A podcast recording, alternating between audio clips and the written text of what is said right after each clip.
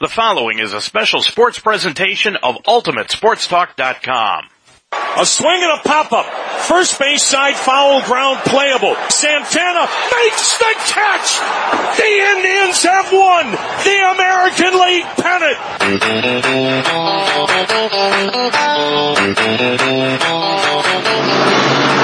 Well, after a week off, we are back to talk about the Cleveland Indians and the Cincinnati Reds. Good evening, everyone. I'm Dave Mitchell, and along with me is Blake Watson, and welcome to the Ohio Baseball Weekly Show here on UltimateSportsTalk.com as we kick back and talk about the Cleveland Indians and the Cincinnati Reds this week for the previous couple of weeks. And Blake, first of all, welcome. How was your vacation? Fantastic. How was yours? Oh, it was great had the opportunity to go to Wrigley Field, and we'll talk about that coming up here in a little bit. But really, I guess the the lead story this week uh, is the injury yesterday to Josh Naylor of the Reds, their or of the Indians, excuse me, their right fielder, and and uh, if anybody didn't see it, he collided with the rookie second baseman Clement going for an intermediate fly ball out in right field. Uh, according to Terry Francona, neither player called for it, so Clement kept going and Naylor kept coming in, and when they collided, Naylor's right ankle got caught underneath his rear end, and it just snapped the ankle and his right tibia and fibula. So he is definitely gone for the year. He got back in Cleveland earlier this afternoon from Minnesota. He's definitely gone for the year, but I'll tell you, Blake, it's amazing that some of those injuries don't happen a lot more when you, you see how, how ball players go after fly balls anymore. Oh, absolutely, man. Uh, there was a play in the Reds, uh, Braves game yesterday that a ball landed, um, off the bat of Scott Heineman, who I have no idea why he's playing. Um, it landed in, right in between the trio of Albies, Freeman, and Acuna Jr., um, it actually hit the glove of the Acuna before Albies hit him. Could have been another similar play, right? And that's a, that's three guys that any one of those three is hurt for an extended period of time. The Braves are done. Um, yeah. So it's crazy that guys, you know, they don't call the ball the way they're supposed to and, and, and, you know, you know, make a play and avoid that kind of stuff. That, that was a, an avoidable injury is what sucks about it. Yeah, it, it really was. Now, the Indians are kind of caught between a rock and a hard place. I mean, there's some things that they can do. Quite honestly, I'm not thrilled with any of them, but you know, if, if they were going to lose a player, Josh Naylor was probably, and this is not to say he was the player that they could afford uh, at the most to lose, but he was one of their emotional leaders, Blake. A lot of people didn't know that. He, he came in early, left late.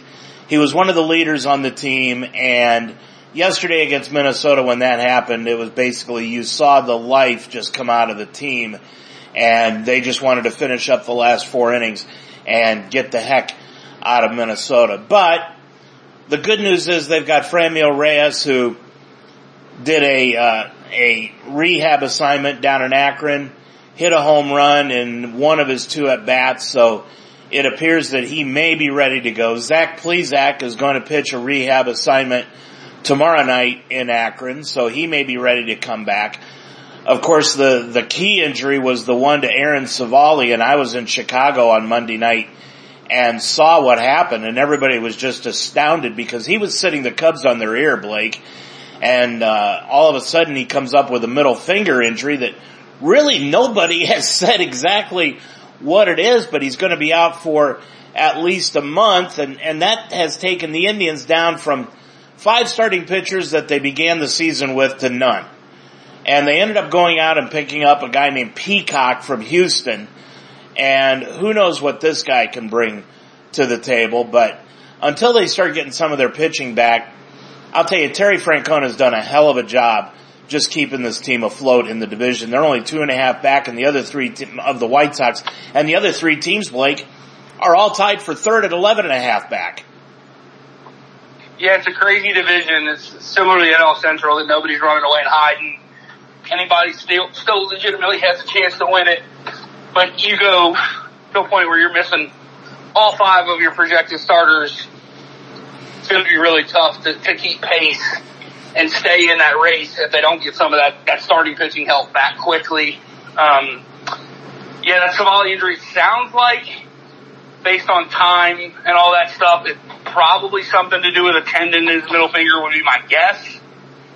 Um, and, you know, anybody that's pitched, even at a low level before, knows how important that middle finger is on your throwing hand. Um, you know, that's where all that torque comes from for any kind of off-speed pitch or anything like that. So it's going to be really tough for them to keep going because we've talked about it at, at nauseum on, the, on this on this show that you know their offense is okay, but they don't have really enough offense to to survive a long stretch of time with bad pitching. Yeah, and and, and they're using their bullpen so much. I know you've talked a lot about the Reds bullpen and how poor it has been this year. The Indians bullpen has been just the opposite. It's been great. But you cannot continue, Blake, to go day after day after day and expect your bullpen to fill in four or five innings of a nine inning ball game. You just cannot do that over a long stretch of time. And that's what the Indians have been doing. Oh, On that for sure, and that was part of the Reds' problem. One of the reasons the bullpen was so bad for the Reds for the longest period of time is because they were overworked. Um, and you're seeing that now with, you know, Lucas Sims and Tejay Antone both on the injured list. Um, guys that have been throwing multiple innings almost every time out. Really the only two guys in that bullpen that since the first day of the year that David Bell's been able to turn the ball over to him, be pretty comfortable with what he's going to get. Um, and now they're both hurt. Antone for the second time in a month. And it's, it's, it's not good. And it's a lot of it is because they were overworked early in the year. Now, the positive side with the Reds versus the Indians is the Reds are actually getting pretty good starting pitching right now. Um, since, since, you know, we talked a lot about it before, Castillo kind of made the, the turn and he's, he's thrown six really solid outings in a row and it's kind of started to, to, to carry over to other guys. Um, other guys are having good outings and I think it's because Castillo is their leader. They expect him to be the ace, the shutdown guy, and he's starting to be that guy again. And, you know, everybody else is following suit. You get two rookies, Santillan and um, Vladimir Gutierrez. They're both throwing the ball really well. Um, they're getting five, six, seven innings every time a starter takes the bump. Even yesterday, Tyler Mahle did not have it and still got him through five. They lost the game, but when, you know, when he left the game, was three to nothing. Yeah, they had an opportunity. They just couldn't hit.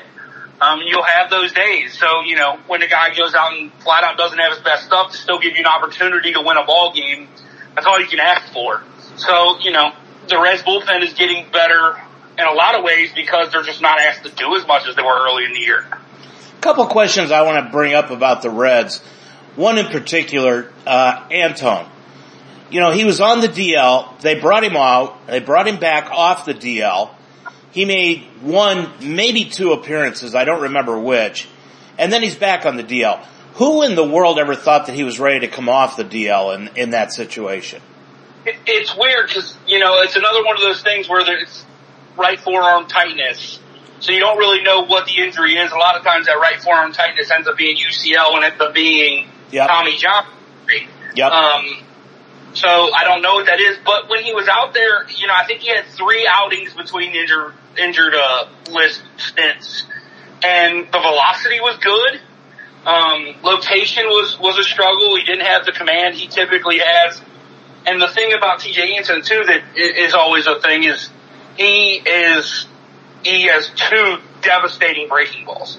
His curveball and his slider are both really, really good um, to the point where it kind of surprised me how much he throws them because he throws 96, 97. He actually throws too many breaking balls in my book, but his spin rate was way down. Now, was that because he was hurt or was that because he's, you know, not allowed to use sticky substances anymore? Who knows?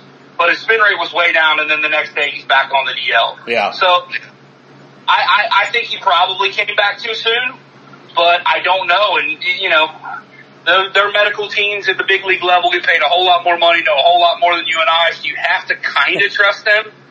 The Reds over and over and over again make mistakes with those guys, and I, I, I just don't see how you continually do that. Blake, the other question I've got is something that I heard uh, a week or so ago when I was listening to the Minnesota announcers during the Reds uh, game up there. I was coming back from Chicago and they were playing the afternoon game and I was listening to the Reds and Twins game. The Minnesota announcers said something I thought was very intriguing and that was there's a well-known secret amount around Major League Baseball that the Reds hitters do not adjust in the game well at all. That you can continue to throw them the same stuff and if you're, if you're, uh, fooling them in the first at bat, you're going to continue to fool them in the second and the third at bat by throwing the same stuff because they do not adjust. Have you heard that or seen that this year? Can, can you corroborate that? I mean, I, I, I'd say I, I agree with it, but I think that's a baseball wide thing. I think it's not just the Reds. I think if you watch enough of any team, you'll see the same kind of thing. Now there are individual players within the Reds that I will tell you flat out do adjust. Jesse Winker is one of them. Jesse Winker hits breaking balls hard, fastballs hard. He makes adjustments. Um, but other guys, I, I would tend to agree with that. I think Castellanos is a guy that, you know, he is what he is and that's, it, you know, it's been really, really, really good so far this year. Um, I, I think it's more of that, you know, that three true outcomes in baseball to where, you know, just like trying to hit to beat the shift. We all can sit here on our couches and say how easy it would be. Oh, why aren't you bunting down the third base line? Well, how hard is the bunt 97 in your chin? Like, I, I, I don't see, I don't see it as an issue like they would have said it is. I also, you know, think that I'm a big believer of in do what got you to the big leagues. So why adjust I mean, there's small adjustments for sure. Yeah. But you're not going to change who you are to be in the middle of a game. Like you're going to continue to be who you are. Now, can you choke up a little bit, punch it to right field? Sure. I think Tyler Stephenson does a great job of that. Um, but no, I think it's more of a baseball wide thing than just a Reds thing. Yeah, Amed Rosario, the Indian shortstop, does a great job of that also. He, he will take the ball to the other way, which leads me into, uh, the, this crazy world that we're living in now in Major League Baseball where the relief pitchers are being basically body checked after every inning. We got to see it, uh, a week ago today uh, in Wrigley Field for the first time, and and it's just it's a comedy, Blake, to watch these relief pitchers walk off the field. They get to the first base or third base line, and two umpires are swarming them, and they're checking them out. We saw Max Scherzer uh, last week, basically ready to drop his pants because he was so upset at Joe Girardi. I mean, there's something that's got to be done about that. But the big thing was Hector Santiago of Seattle being thrown out of yesterday's suspended game when he came out to start and they pulled him out after three hitters. He walked off and because it was a suspended game, they were able to check him when he left and they found some sort of sticky substance in his glove. He acted surprised about it. Either he's a great actor or uh, he really was surprised about it, but I, I don't know, Blake. I mean, there's a lot of other reasons. When are they going to, when are they really going to start investigating the hitters who are too stupid to go the other way with the baseball? I mean, Mike Schmidt, did you see Mike Schmidt's article over the weekend? No. Great article. He wrote it himself. He said, until these batters, he said, I didn't care if the pitcher threw a spitball at me, a grease ball, a rosin ball, whatever you still had to hit the baseball. And he said, all of us hit the baseball back in those days and we knew it was coming and didn't complain about it. But he said if somebody was going to play three guys on the left side of the infield against me, I'm going to right field. But these guys are too egotistical to do it and I'm paraphrasing here. They're too egotistical. They don't want to drop a bunt down. They won't adjust to the way the defense is playing them. He said in football, offenses adjust to the way the defenses are playing all the time. Basketball, it's the same way. Why is it we feel like in baseball, we don't have to adjust to the way the defenses are playing? And then the hitters want to complain that the pitchers are throwing a spitball. He said, just play the game and go the other direction and start using the defense to your advantage? What do you think? I think it's apples to apple or apples to oranges to compare baseball and adjusting to a defense to any other sport. Um, the fact that the ball is coming in at the rate it's coming in, with the break it's coming in at, just making contact is really difficult. Um, trying to figure out a way to uh, turn that contact into hitting it exactly where you want. Only really special dudes can do that. Um, Ichiro comes to mind, right? Like those kind of dudes, Tony Gwynn's, Larry Walker's, just great, great, great hitters, um, come to mind. And everybody used to do it a little bit, but that's just not the way the game's played anymore. The game is played for home runs. You're not going to hit home runs punching it through the, the four hole where the second baseman just left. It's just, it's not going to happen. You're not going to hit a home run punching it down the left field line. Now, does that put your team in a better position to win? Maybe, maybe not. Um, but I think, you know, the, the metrics of the game and all of those things, it's just pushing us away from stuff like that. And I don't think we're going to go back. I don't think that. And I, again, I'm a big believer in do what got you to the big leagues. If pulling the ball is what got you to the big leagues, then pull the ball. Um, who did I, I heard? I'm trying to remember. I heard something just the other day about it. Put three guys on the right side of the infield, and I'm still going to try to hit it through. And this was an older guy. It might have been a Jim Thome or something like that on an old MLB Tonight's uh, segment. But it's like he said, I don't. Oh no, it was Griffey Jr. talking about. it. He's like, I don't care about the shift. Shift wouldn't have affected me because I was still going to go out and play the way I played. And that's one of the greatest to ever play the game. So I, I just think there's way too much emphasis on the home run, and they're going to continue to be emphasis on the home run. So that's that's all that's going to matter. And hitting the ball the other way does not equate to power. Oh no, it doesn't equate to power at all, but it equates to winning baseball games. I mean, I, I agree. With it's just not the way played anymore. Yeah, and, and that's unfortunate because when you played, and I know when I played, it was accentuated that if you got a curveball thrown to you over the outside corner, you waited on that pitch and you took it to right field.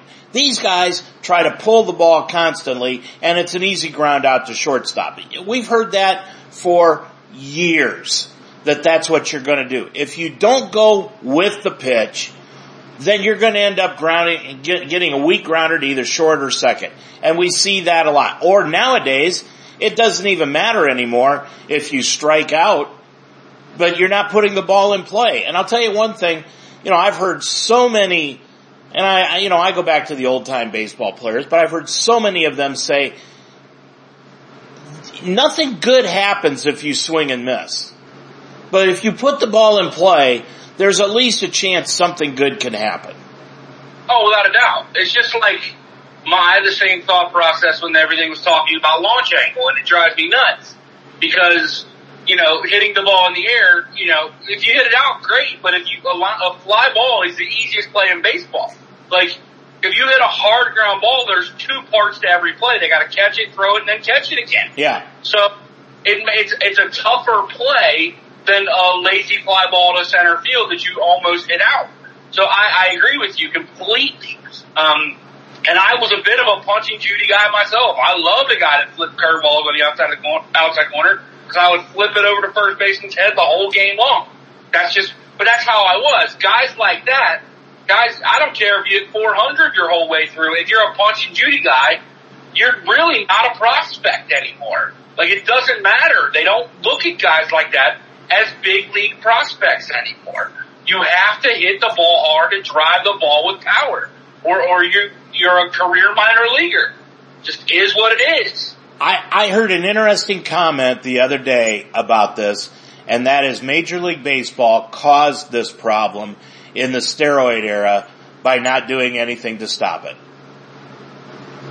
I mean, I wouldn't. I don't agree with that. I think I think it's the metrics that have caused this. Um, the the fact that you know it's easier to score hitting one home run than it is three base hits. Um, it's just you know with the, the specialties. I think what's caused this is the specialist relievers, and that's a little better than it used to be because uh, you know, you can't go left on left, right on right, left on left in the same inning. You don't see that anymore, obviously, with the, the three batter minimums and all that stuff. But every single team rolls out five, six guys in their bullpen that throws 97, 98 miles an hour. And, and that's just, it's really difficult to square those dudes up three, four times in a row to score multiple runs in an inning. Whereas if they walk a guy and you hit a home run, there's your multiple runs in an inning. So I, I see both sides of it completely. Um, I just, I think it's really difficult and I don't think we're going to go back to the way baseball used to be played. And a lot of that is because the pitching is just so much better, so much higher end than it's ever been.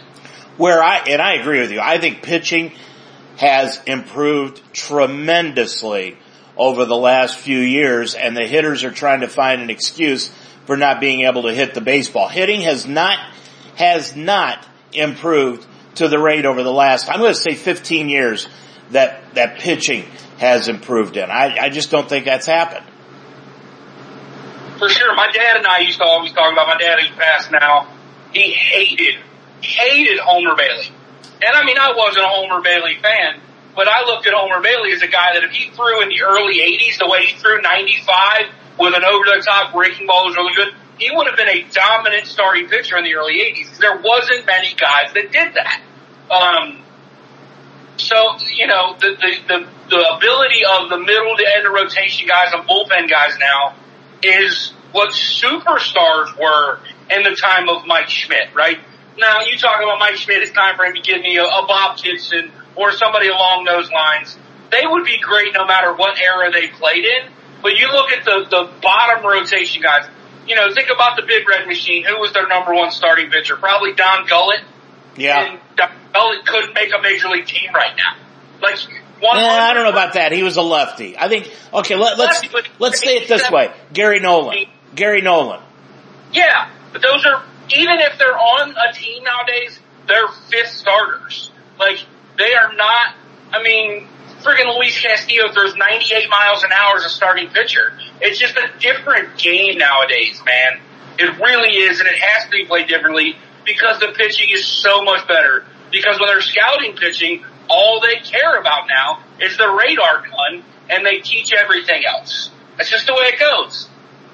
Yeah, and, and you know, I, I look at this and I say, there are so many things that baseball could do. I mean, for example, nobody really knows right now what is a banned substance and what isn't. For example, uh, Trevor Bauer the other day, I don't know if you saw his YouTube video, but it was classic where he, he took only sweat and rosin, put it on his hand, took the baseball, turned his hand facing palm down with the baseball in the palm of his hand, stuck to his hand, and the ball stayed there. And he, and it was only sweat and rosin.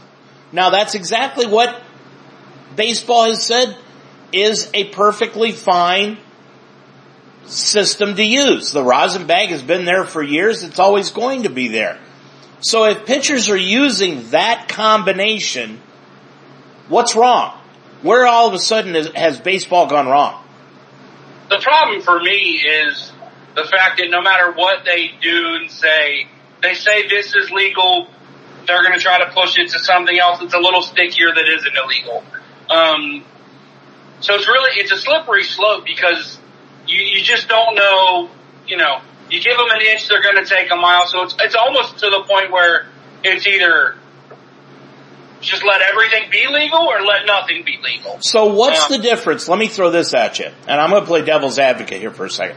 What's the difference between what you just said for pitchers and what the hitters have done throughout the years by wearing body armor basically up to the plate? I mean, 20 years ago, you didn't see all the stuff that these guys were wearing. Now all of a sudden they got the elbow pads. They've got the extended ear flap in front of their face. They've got the shin guards. They've got the foot guards.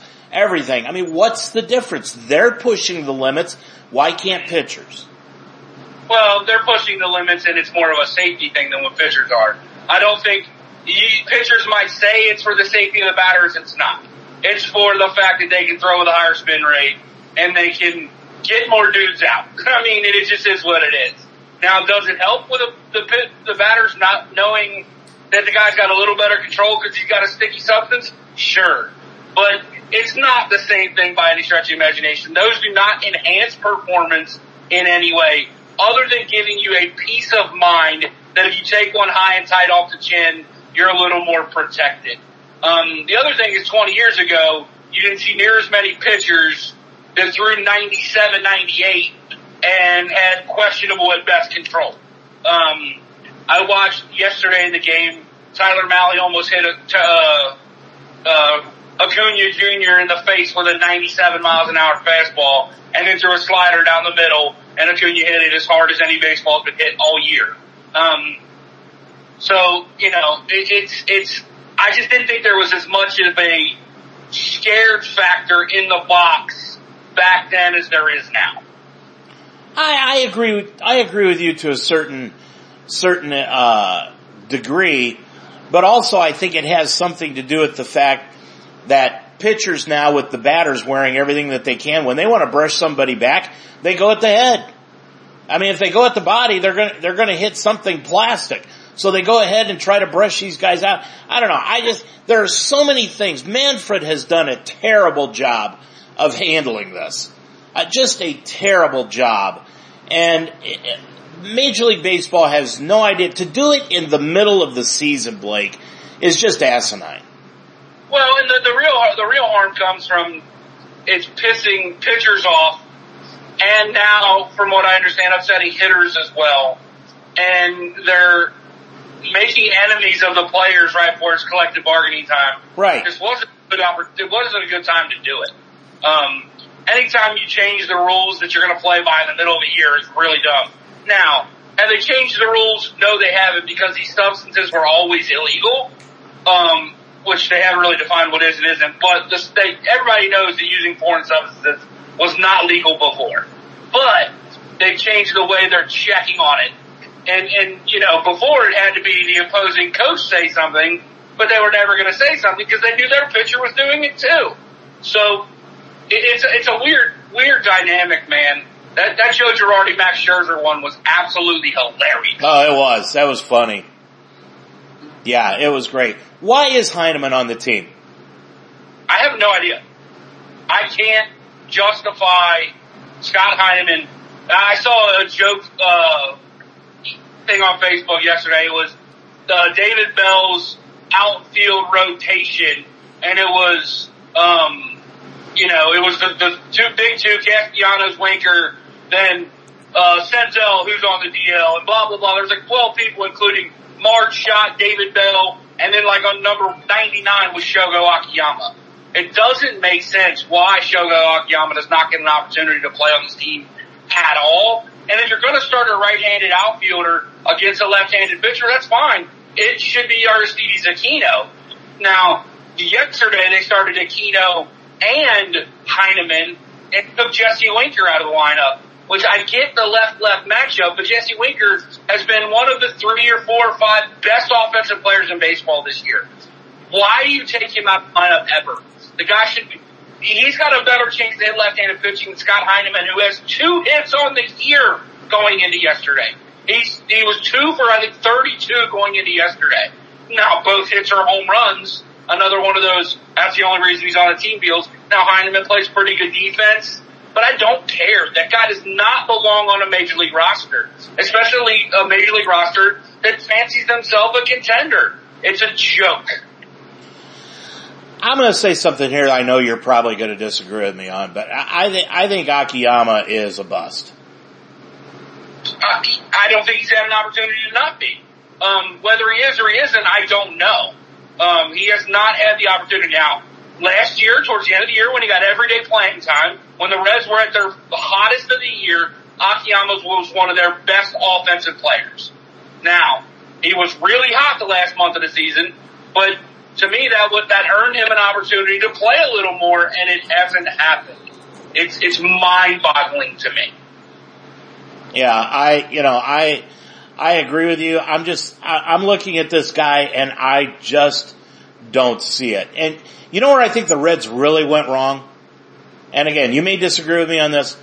They didn't bring Freddie Galvis back. Do you know that guy's hitting cleanup for Baltimore? I know it's Baltimore.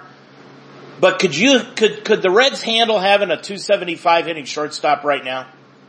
Oh, for sure. I think I agree with you. I think their intention was to sign one of the big guys. That didn't happen. Um, and you know, Kyle Farmer is a probably a better defensive shortstop right now than Freddie Galvis. Um, I don't know. Is Freddie Galvis playing short in Baltimore? I thought he was playing a lot of second. No, base. he's playing. He's playing short exclusively. Is he okay? Yeah. Um, now I like Freddie Galvis. Freddie Galvis is a good baseball player. I would thought so no- too. Yeah. I was here.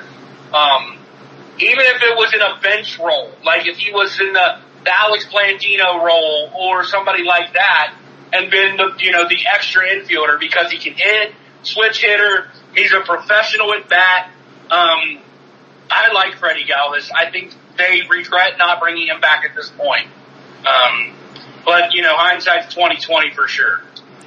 Well, it, it's going to be tough for the Indians right now, losing Naylor. They've got to get their heads back into everything. Right now, I think the Indians' focus is just trying to stay in this race until the All-Star break. They, they are thinking right now, if they can get to the All-Star break, get Bieber back, get Plesac back, by that time Civale will be ready to come back and throw some innings, that they'll be okay. But right now they're two and a half, as I said earlier, behind the White Sox. Everybody else is eleven and a half back. And I mean that, that's the funny thing about this division. But this week is really going to be tough. As I, you know, the last show I said I'm really looking forward to the next couple of weeks because the Indians have got all these guys coming, all these teams coming up that they can beat. I'd be thrilled if they're 10 games above 500. Well, this week they've got a three game set with Detroit. Then they've got Houston, who's been hotter than a firecracker lately. And then they've got Tampa Bay. And those two teams right there just scare the bejesus out of me. Well, and they should with your lack of pitching, right? You got you don't know who's going to start any of those games. Um, it's it's crazy to think that the Indians are in this spot where you know we talk preseason. The the strength of that team, and it has been for the last three or four years, has been the rotation, Yeah. And it's just not right now. So you go into each one of those series at a competitive disadvantage to begin the series with no uh, no starting pitching. So it, it's going to be interesting to see what they do over the next couple weeks for sure. And, and with the Reds, they're 38 and 38 heading into tonight's action. They're six games out behind Milwaukee and the Cubs. I'll tell you, I saw the Cubs last Monday night. Blake, I think they've played their base, their best baseball. It's in the past and they're going to fall out of this division race. I really believe St. Louis is going to make a run. The Reds have got a prime opportunity here to try to catch up with Milwaukee, but right now they're six games behind the Brewers, but the Reds have got to get something. They've got to get themselves a fire lit under them. It was weird. So for 10 games, the Reds were one of the best teams in baseball. Um, and then the next 10 games, they're three and seven. So it's, it's weird. That sweep at San Diego really hurt them, um, because they played really well on that road trip until that point. Um, so i again, another thing, the Reds gotta find a way to get healthy, man. They gotta get Moustakas back. Gotta get Senzel back. Gotta get Sonny Gray back. Uh, gotta get Antone and Sims back. Uh, Lorenzen will be back right at the All-Star break. That should help that bullpen a lot.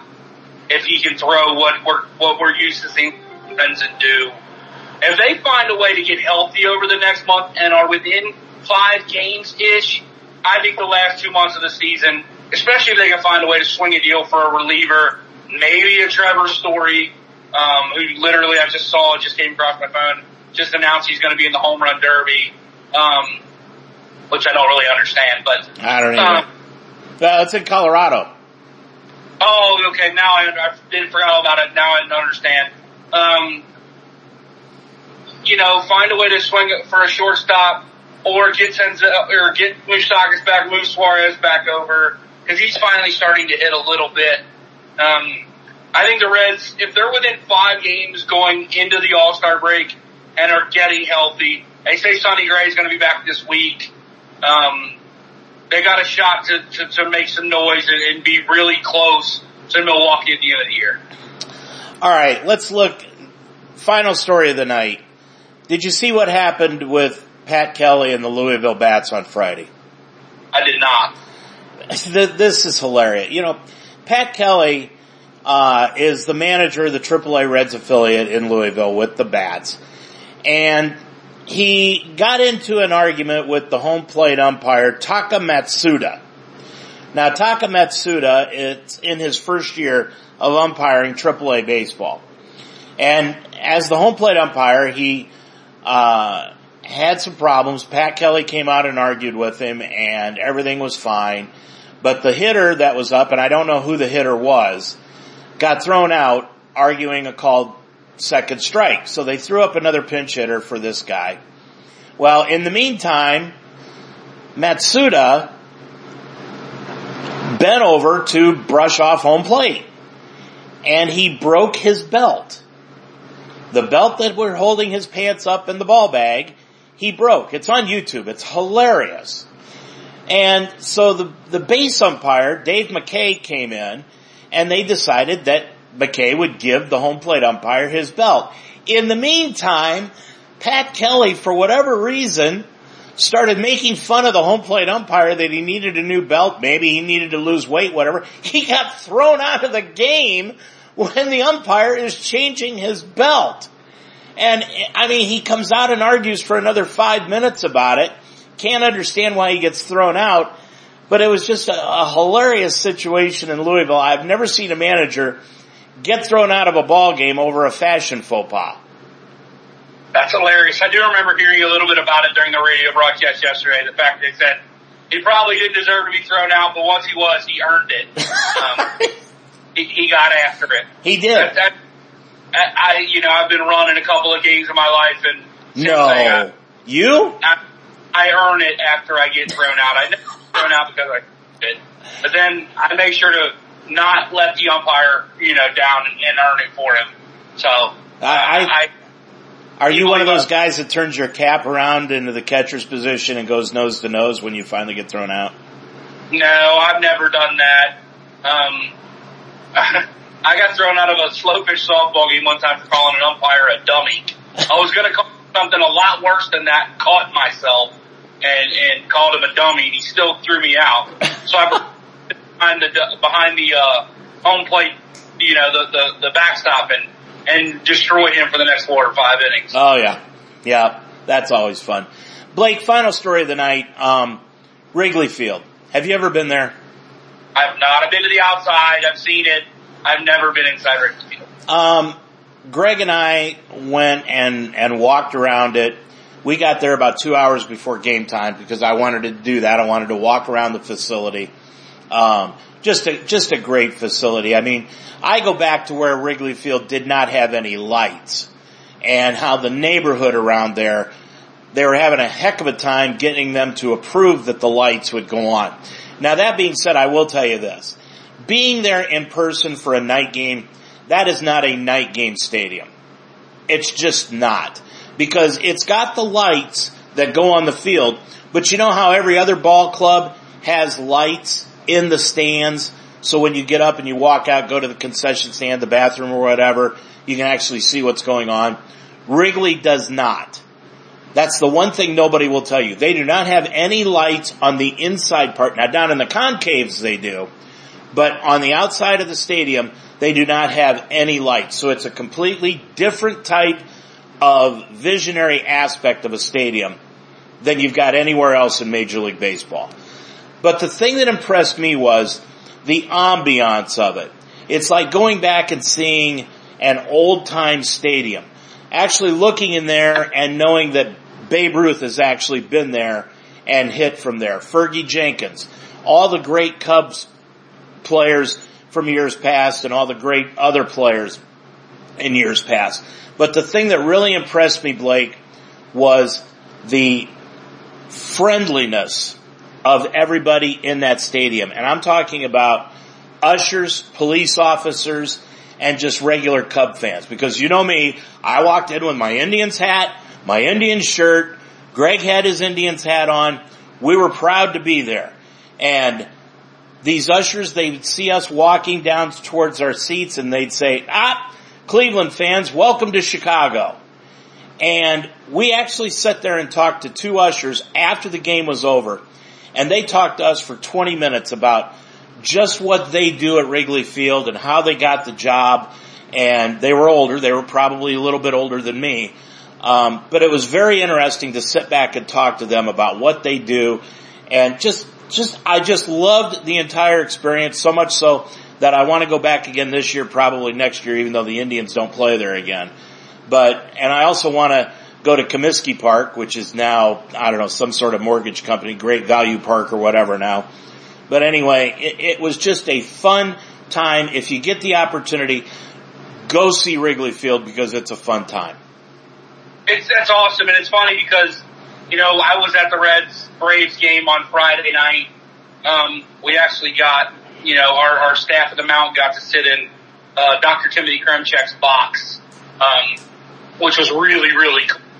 Um, all you know, free food and drinks all all games yep. and stuff like that.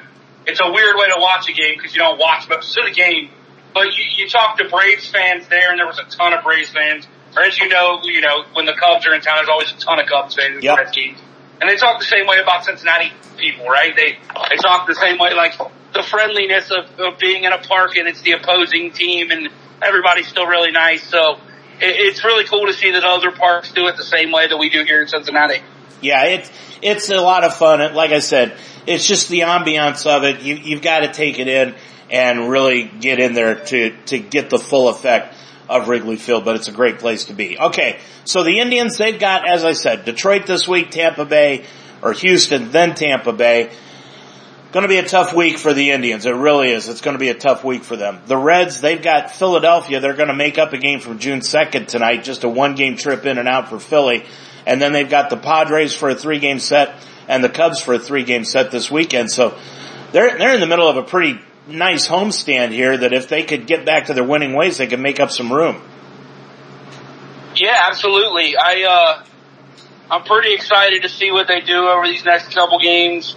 You know, this, this week with the Padres, it's another, you know, good test to see if they're, you know, as good as we think they could be. And it, I think it's a better matchup for the Reds, obviously being at home. Um, they're going to get some tough pitching. I know the Padres have announced that Snell will start game one, Musgrove game two. For the Reds, that'll be against two rookies in Santillan and uh, Vladimir Gutierrez, unless Sonny Gray gets the call up for one of those games, which is possible. Um, he's more likely to come back Thursday or Friday, but uh, yeah, it's, it's it's it's an exciting week for the Reds, exciting week for the Indians. Get to the point of the season where you know the Reds just playing 500 baseball is not going to be good enough anymore. Um, I think, you know, with all the injuries they've had, you gotta be relatively happy with where they are. As bad as the bullpen's been, as spotty as the starting rotation's been, as bad as Castillo was for the first month and a half of the season, um, you gotta be relatively happy that you're sitting at 500, but it's time to go. Um, it's time to go. You got about a month or, you know, you need to figure out what the realistic chances are that, you know, Castellanos is going to come back next year.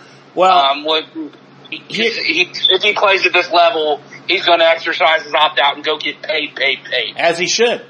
As he should, the way things are set up. But here's the thing, I'm looking at the Red schedule right now.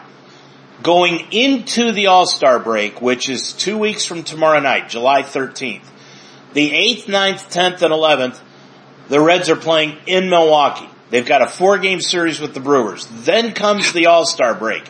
And then coming in on Friday, right after the All-Star break, they've got Milwaukee at home. They play them another three games. So they've got a seven game set with the Brewers before and after the All-Star game. Then the Mets come to town, Blake. Then the Cardinals come to town. Then they go to Chicago for a four game set with the Cubs. Then they go to New York for another three game set with the Mets. If they don't know where they're going to be after this stretch of games, they're in trouble. Without a doubt, for sure. And I think it's it's a good um, a good test of where they're at, right? So we'll, we'll see a lot about both of these clubs in the next coming weeks. Yep, it's going to be a lot of fun. So we'll see you again next Monday. Of course, July 4th is Sunday, but we'll be back on July 5th for another show, okay? Sounds good to me. All right. That's going to do it for tonight's show. Thanks a lot for joining us here this evening on the Ohio Baseball Weekly program here on UltimateSportsTalk.com. For Blake Watson, I'm Dave Mitchell. Have a good week, everyone.